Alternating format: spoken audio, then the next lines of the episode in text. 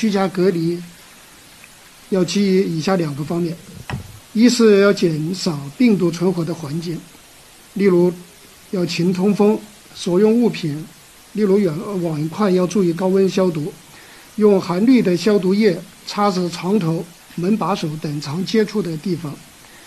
那二是要减少传播，啊，包括勤洗手、戴口罩，尽量待在独立的隔离空间内，使用带盖的垃圾桶、密封的垃圾袋洗澡、上厕所，最好用独立的卫浴。如无此条件，注意用后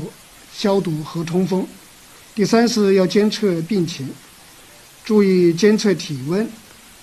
如果出现胸闷、呼吸困难等症状，